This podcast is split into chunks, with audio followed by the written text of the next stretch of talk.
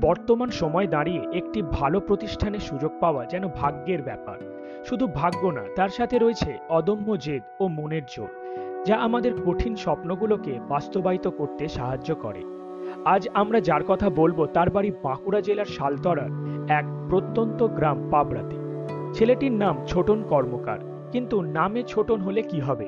কাজে সে অনেককেই টেক্কা দিতে পারে। বাবা কানাই কর্মকার, পেশায় একজন ফেরিওয়ালা। বাবা, মা এবং দাদাকে নিয়ে ছোট সংসার ছোটনের কিন্তু অভাব যেন তাদের নিত্য দিনের সঙ্গী। ফেরি করে যা উপার্জন হয়, তাতে কোনো মতে সংসার চলে ছোটনদের।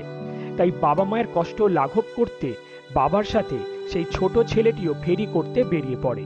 কিন্তু এত কষ্টের মধ্যেও ছোটন পড়াশোনা ছেড়ে দেয়নি। তার ইচ্ছা, সে এক মস্ত বড় শিক্ষা প্রতিষ্ঠান থেকে বড় ডিগ্রি নিয়ে চাকরি করবে। বাবা মায়ের মুখে হাসি ফোটাবে। কিন্তু কথায় বলে না ঈশ্বর, সাহসীদের পক্ষে সহায় হন সর্বদাই। যে ছেলেটা এতদিন গ্রামে গ্রামে ঘুরে খেলনা ফেরি করত, আজ সেই ছেলেটাই খড়গপুর আইআইটিতে সুযোগ পেয়েছে। ছোটনের কাছে এ যেন এক রূপকথার গল্প, যা তৈরি হয়েছে শুধুমাত্র ছোটনের জন্যই। এখন তার একটা ইচ্ছা ভালো করে পড়াশোনা শেষ করে একটি ভালো চাকরি করে বাবা মায়ের দুঃখ দূর করা।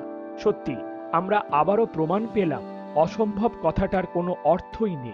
ইচ্ছা থাকলেই উপায় হয়। ভালো থেকো ছোটন, এভাবেই নিজের স্বপ্নগুলোকে পূরণ করো। সোজাসুজি কথার পক্ষ থেকে তোমার ভবিষ্যৎ জীবনের জন্য অনেক অনেক শুভেচ্ছা ও ভালোবাসা।